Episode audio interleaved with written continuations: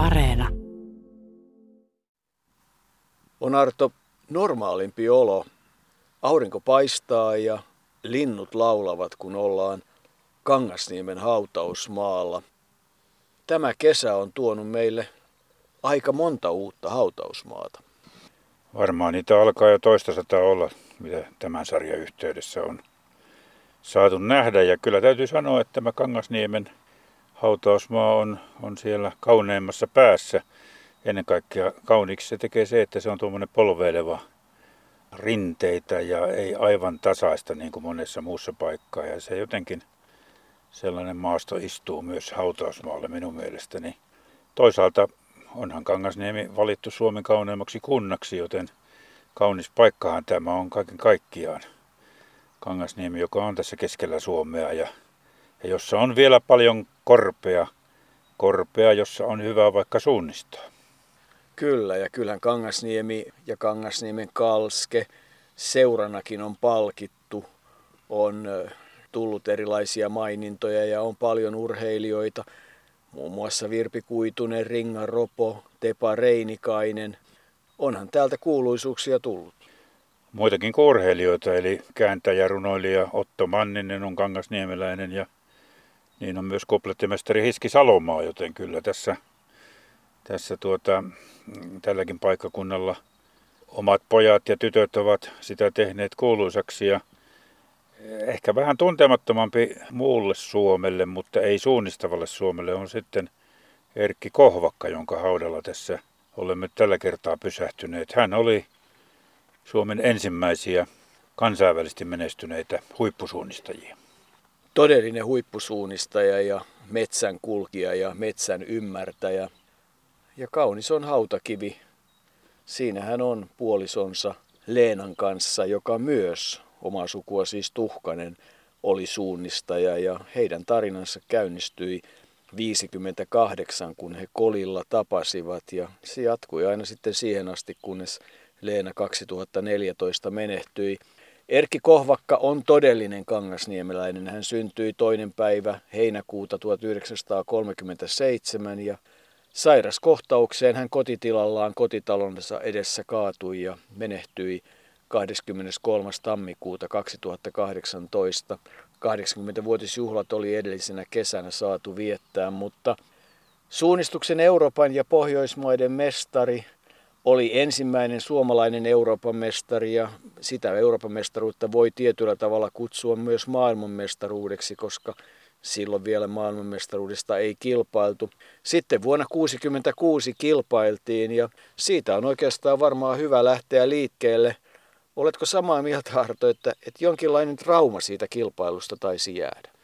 Jäi, mutta ehkä kuitenkin kannattaa puhua ennen kuin mennään tuonne maailmanmestaruuskilpailuihin vuonna 1966, että kaksi vuotta aikaisemmin ensimmäisenä suomalaisena Erkki Kohvakka onnistui suunnistamaan Euroopan mestaruuteen Sveitsin Labrasuussa, jossa hän 15 kilometrillä jätti pari minuuttia isäntämaan Alex Schwageria – ja silloin myös tuota, tuli viestimestaruus, eli Kohvakka ankkurina joukkueella Juhani Salmenkylä, Rolf Koskinen ja Aimo Tepsel voittivat yli kahdeksalla minuutilla, joten se oli loistava kisa, jota tietysti kannatti myöhemmin muistella, mutta sitten kaksi vuotta myöhemmin, jolloin Kohvakka oli jo aikeissa lopettaa vuonna 1965 tuo huippusuunnistuksen ja keskittyä näihin metsäasioihin, hän kuitenkin lähti mukaan, koska oli kotikisät ja siellä tapahtui tuo hänen elämänsä tai hänen elämänsä suunnistuksen suurin ja harmittavin 50 vuotta oikeastaan häntä vainonnut pummi.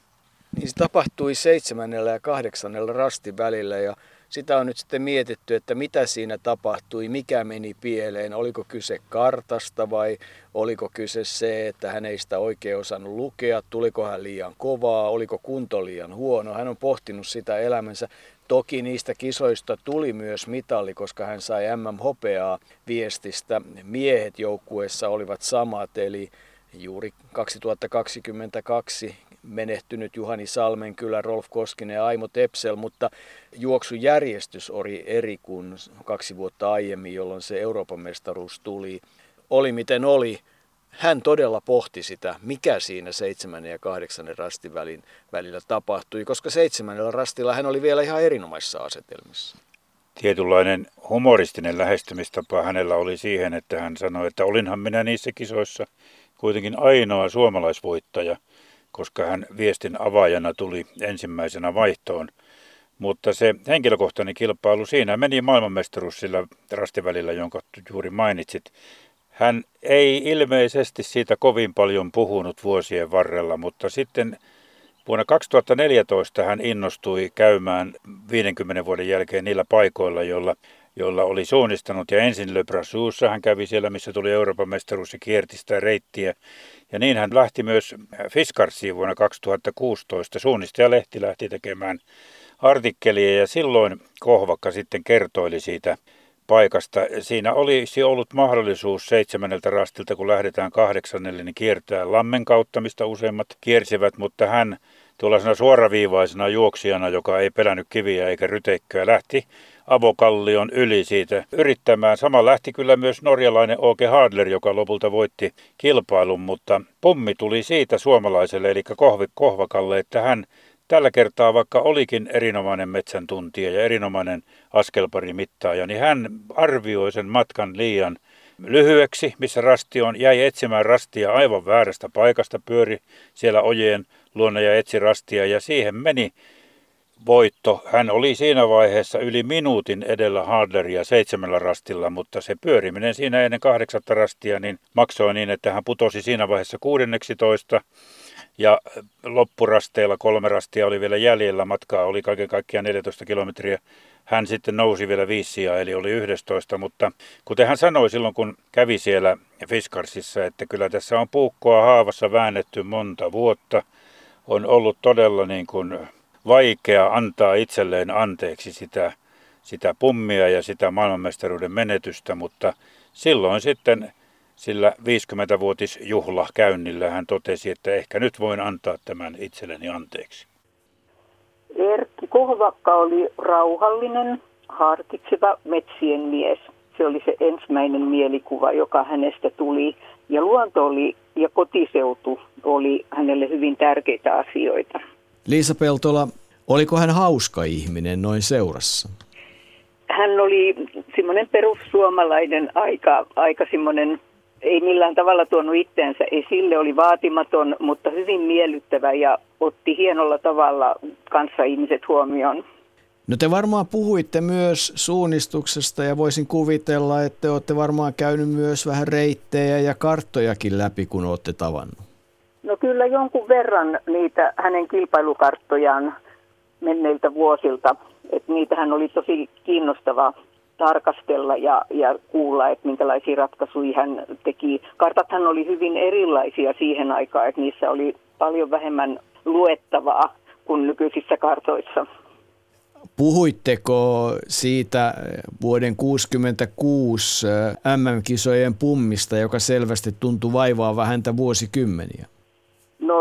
Siitä ei puhuttu kyllä se varmaan jossain kohtaa mainittiin, mutta, mutta sitä ei sen enempää lähdetty sitten analysoimaan. Että et tuntui siltä, että se oli hänelle edelleenkin sellainen arkapaikka. Kuinka kovana suunnistajana Erkki Kohvakkaa pidät? No kyllä, hän oli tosi todella taitava suunnistaja ja, ja sitten se hänen taustansa, mä olen itse kanssa tämmöinen metsän eläin, niin, niin ihailen ja, ja tosiaan nautin siitä hänen kanssa keskustelusta, että jotenkin tunsin itseni hänen kanssa hengenheimolaiseksi tietyllä tavalla. Mulle jäi siis tosi hieno tunne siitä, että mä sain tutustua Erkkiin ja, ja, ja siihen menneen ajan suunnistushistoriaan hänen kauttaan ihan eri tavalla kuin, kuin sitten jostain lukemalla. Mulle tulee semmoinen ihan liikuttunut lämmin tunne. Hän oli tosi hieno ihminen. Vuonna 1957 puolustusvoimien äh, mestaruus oli oikeastaan sellainen alkusysäys sille kilpasuunnistusuralle. Toki hän oli suunnistanut jo pitkään Ruokomäen Jänne, Pieksämäen Veikot, Kylmämäen Korvenpojat ja sitten Kangasnimen urheilijat, jossa hän 55 aloitti. Se 67 yhdistyi tai toiminnat yhdistyivät niin, että sitten sen jälkeen Kangasniemen Kalske oli se seura, mutta sieltä todella lähti sitten se varsinainen kilpaura ja kyllähän siihen mahtuu paljon. Merkittävämmät ovat muun muassa se henkilökohtainen Pohjoismaiden mestaruus Längelmäellä 61 ja sieltä Erkki Kohvakka kertoo saaneensa myös arvokkaimman palkintonsa, kun rahapalkintoja ei ollut. Se oli polkupyörä. Ja sitten kaksi vuotta myöhemmin Karlstadissa hän oli voittamassa Pohjoismaiden mestaruusviestiä yhdessä Koskisen sekä Tepselin veljesten Aimon ja Osmon kanssa. SM-mitalle ja SM-kultaa normaalimatkalta 61, pitkältä matkalta 62, 63, samoin yösuunnistuksesta 62, 63, 65 ja 66 niin, että seitsemän Suomen mestaruutta ja vasta 2000-luvulla Jani Lakanen oli päässyt parempaan. Hänellä oli silloin kahdeksan niitä, mutta juuri esimerkiksi nuo pitkät matkat ja yösuunnistus kuvaa hyvin Erkki Kohvakkaa. Hän oli siis valtavan hyvä kuntoinen, suoraviivainen, mutta ennen kaikkea se, että hän oli oivallisen hyvä siellä metsässä. Se on lähtenyt ihan lapsesta alkaen. Hän ilman karttaa pystyi vaeltamaan ja kyllähän meille kerrottiin Kari Sinkkosen luona, kun hänestä käytiin tai hänen asioistaan käytiin keskustelemassa, niin Kari Sinkkonen totesi, että hän muun muassa tunnisti eläinten tiet metsässä ja, ja kerta kaikkiaan oli todellinen metsän tuntija. Kari Sinkkonen taitaa olla nyt niitä kuuluisia kangasniemeläisiä. Monet tietävät ja muistavat hänet Pekka Vasalan valmentajana ennen Münchenin kultajuoksua. Mutta palataan vielä hetkeksi sinne maailmestaruuskilpailuihin, kun vielä muistista löytyy semmoinenkin tieto, että kuudennella rastilla siellä se oli ollut niin sanottu juomarasti ja ainakin siinä suunnistajalehden artikkelissa Erkki Kohvakka totesi, että kun siellähän, siellähän oli kolmenlaista juomaa ollut tarjolla, appelsiinipohjasta, mustikkapohjasta ja jotain kolmatta, josta kukaan ei oikein tiennyt, mitä se oli.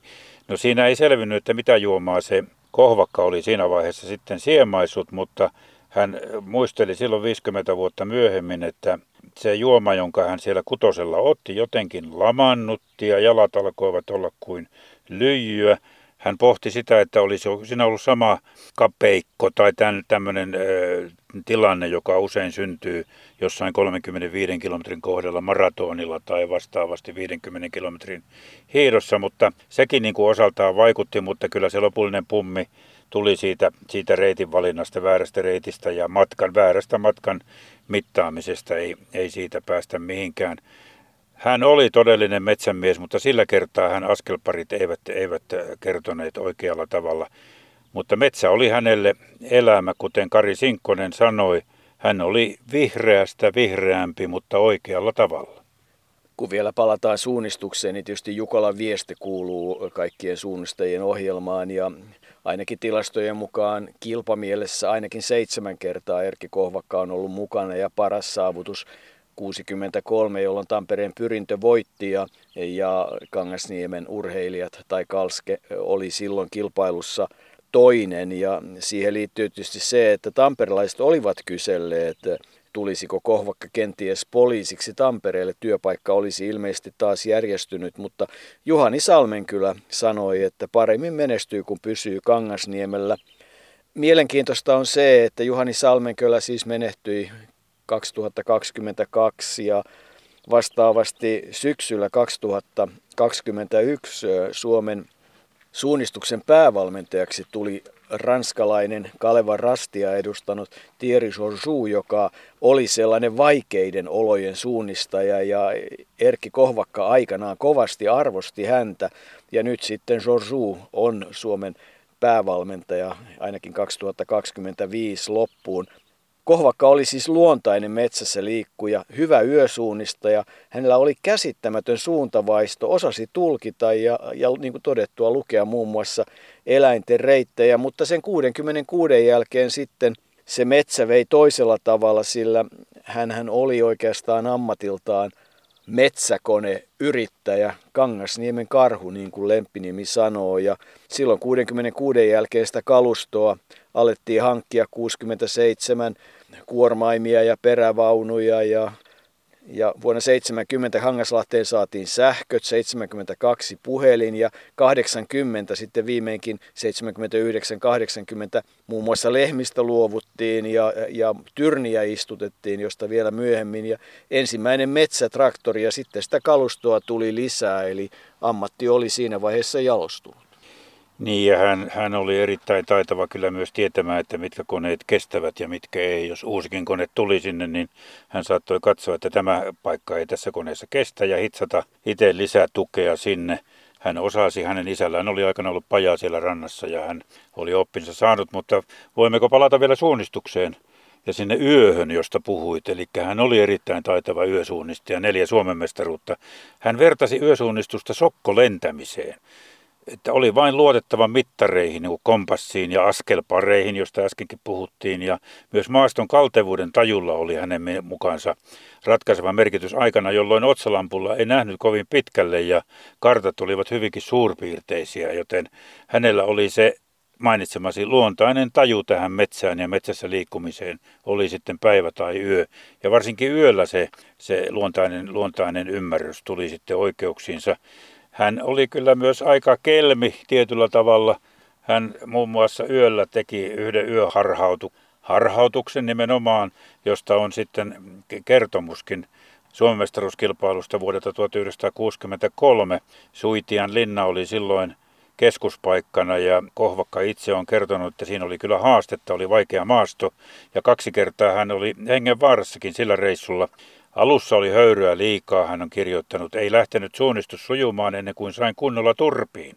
Siinä oli vartitunni ottaneet erät minua kiinni ja koko ajan pohdin, missä saan noin kymmenen miehen porukan jäämään ja pääsisin karkuun. Tuli mieleen, että pitävät minua silmällä, kun olin edellisen vuoden yö SM voittanut. Tein siellä sitten semmoisen, oli kaksi kumparetta ja vasemmanpuoleisella oli rasti, niin meninkin sille oikeanpuoleiselle kumpareille enkä antanut heille tilaisuutta lukea karttaa, tälle peesaajaporukalle. Ja kun he pysähtyivät siihen suuntaan ottamaan, vaan jatkoin juoksua heti. Juoksin siitä kumpareelta päinvastaiseen suuntaan, missä rasti oli. Sammutin lampun ja porukka painui ohitseni eteenpäin. Minä tein täyskäännöksen ja menin lamppupimeänä rastille, etteivät nähneet minua. Siinä kompassissa oli fosforia ja neula näkyy pimeässä, joten sekin piti peittää. Ja sillä lailla Kohvakka sitten sen kilpailun voitti ja pääsi eroon siitä peesaajaporukasta. Mutta sitten oli tuo hengenvaara, mistä hän mainitsi. Niin ensimmäinen oli se, kun sain sen porukan kannoilta ja aloitin kovan karkuun juoksun eräältä kalliolta laskeutuessa näin harmaan veden kalvon. Kartassa oli pieni lampi, jonka rantaan oli tarkoitus mennä. Onneksi siinä oli kuusi ja sain kuusen oksasta kiinni. Muuten olisin pudonnut sinne lampeen. Oli täpärä tilanne. Toinen hengenvaara sillä reissulla tapahtui sitten kyllä vasta kilpailun jälkeen. Paluumatkalla Okkolan suoralla Lahden tiellä hän ajoi autoa ja kertoi, että kaikki nukkuivat autossa, rupesi aurinko nousemaan ja hernekeitto alkoi sulamaan vatsassa. Minäkin nukahdin siinä ja heräsin, kun sora rapisi tuohon kynnykseen ja auto oli mennyt tien vasempaan reunaan. Hänen yksi intohimonsa oli muuten autoilu. Oli, siitä kerrotaan se, vaikka ne eivät välttämättä uusia ollut ja, ja tarkka rahastaan kohvakko oli, mutta kovaa piti ajaa ja jotenkin kerrottiin kai Kangasniemellä, että jos oli käsitys, että kohvakka ajaa, niin kannattaa pysyä tieltä pois.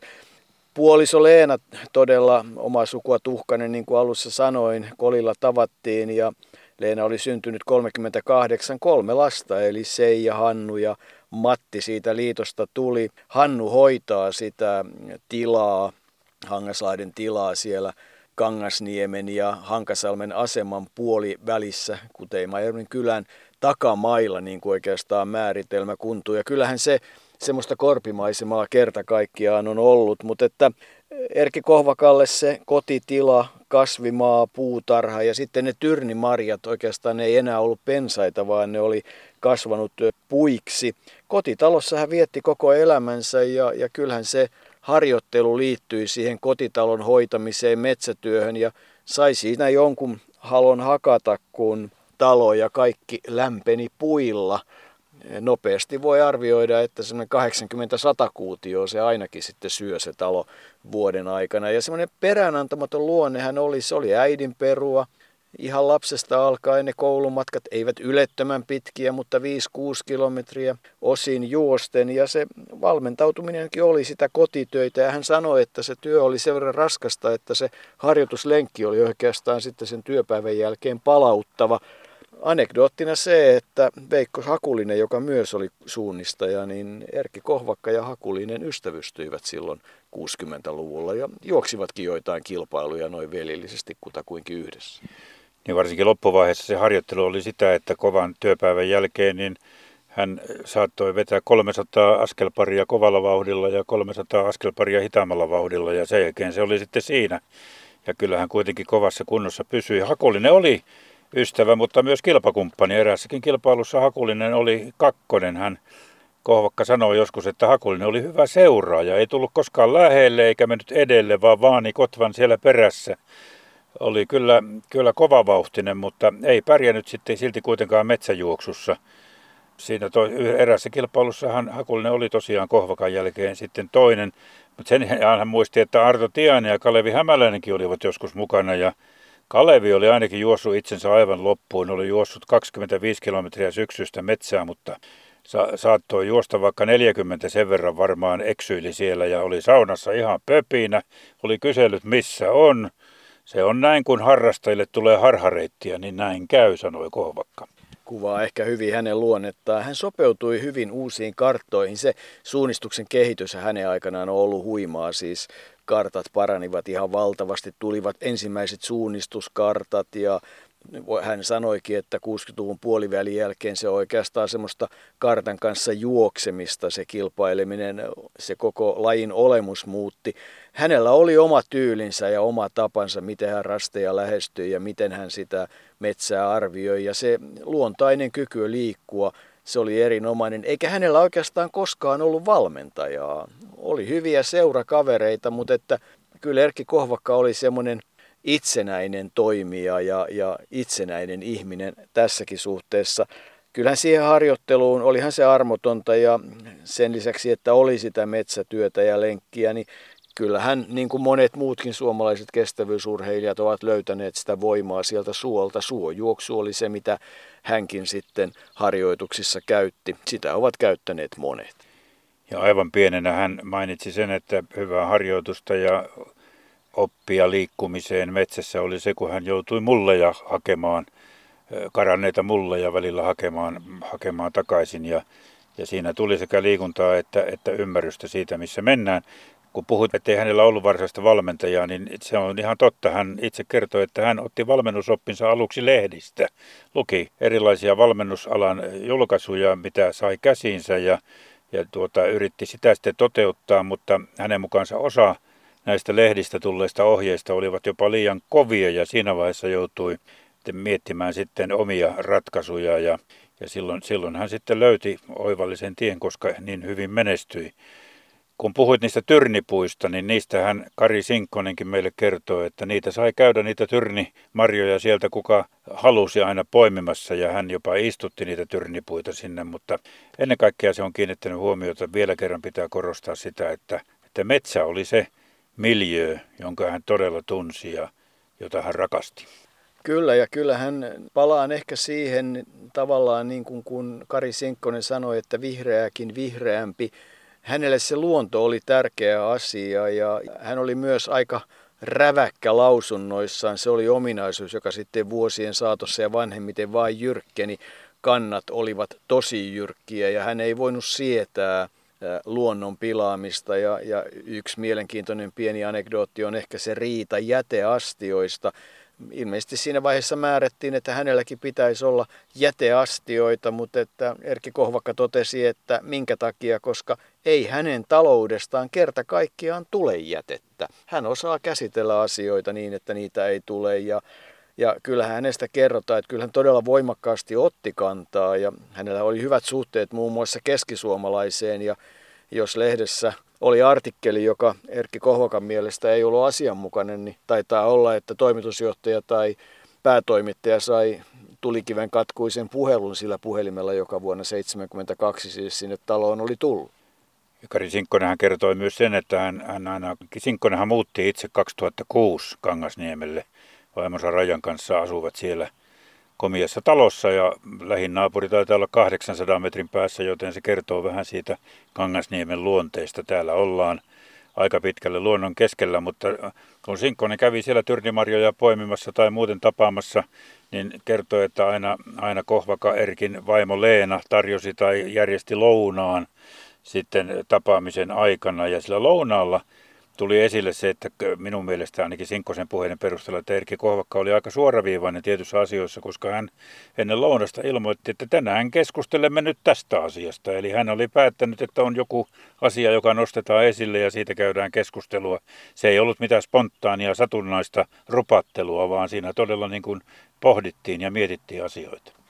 Se luontosuhde tuli siinäkin esille. Metsä oli Kohvakan koti, niin sanottiin, ja hän oli jyrkkä tietyissä asioissa. Sain sellaisen käsityksen, että hän oli myös absolutisti, ei ehdottomasti alkoholiin koskenut eikä muihin vastaaviin aineisiin.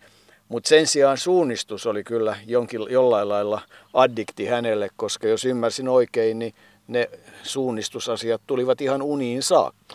Joo, se, se oli hauska, kun hän on itse kertonut, että hän näki usein unia suunnistuksesta, mutta kuten usein unet, niin niissä on tuommoinen painajaismainen leimakin.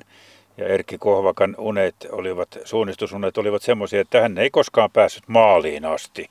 Ja joskus ei löytynyt edes lähtöpaikkaa ja kello kävi, joka oli todellinen suunnistajan painajainen. En tiedä mistä se johtuu, mutta kyllähän monet unet ovat niin kuin liittyvät siihen elettyyn elämään tai elettävään elämään.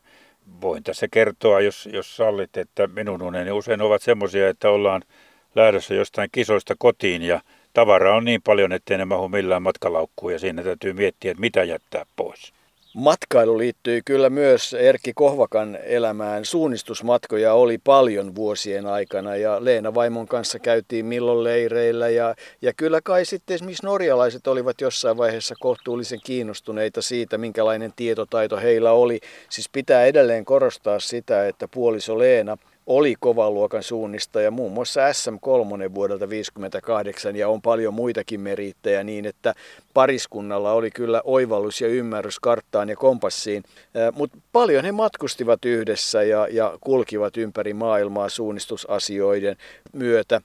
Ehkä Erkki Kohvakan luonnetta kuvaa myös se, että kun kilpailu oli ohi, niin suunnistuksenhan kuuluu aina sen vahtava spekulaatio, että jos tuosta olisi mennyt tuonne, tai se on siinä mielessä hyvin golfin omainen, että jos olisin lyönyt silloin sinne, niin olisi tullut vähintäänkin birdie, mutta mutta hänellä ei ollut minkäänlaista tarvetta kilpailun jälkeen selittelyä. Hänen mielestään kilpailu oli ohi maalissa. Sen sijaan sen hän totesi, että toimittajalle hän myönsi, mitä he halusivat, koska se oli paras tapa selvitä siitä asiasta. Hän ilmeisesti koki, että julkisuus on julkisuus ja, ja hän on suunnistaja ja sillä hyvä.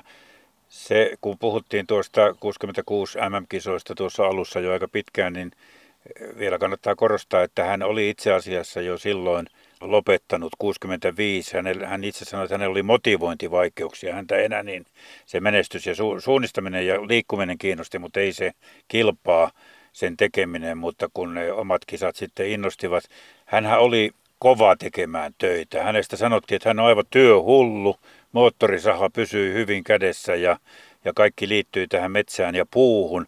Puita hän oli hakemassa silloinkin 80-vuotiaana tammikuussa, kun hän tuupertui pihalle ja, ja ilmeisesti oli yön siellä ennen kuin löydettiin ja että suunnistajan viimeinen rasti oli siinä kohti. Ja täytyy sanoa, että, että kyllähän niin kuin itse varma ja muuten oli, koska paljon hän ulkomailla liikkui ja paljon siitä nautti, mutta vailla ilman minkäänlaista kielitaitoa, niin kuin monet suomalaisurheilijat ja ihmiset, niin ihan vaivattomasti kolusi maailmaa ja, ja vietti sellaisen elämän, niin kuin sanottu, metsä oli Kohvakan koti, siellä hän viihtyi, siitä hän sai elantonsa ja siellä oli hänen harrastuksensa ja, ja siellä hän teki urheiluuransa. Mutta täytyy ihan oikeastaan kliseemäisesti sanoa, että enpä juuri Erkki Kohvakasta paljon mitään tiennyt ennen kuin tälle matkalle tultiin, mutta kyllä häneen oli mukava tutustua.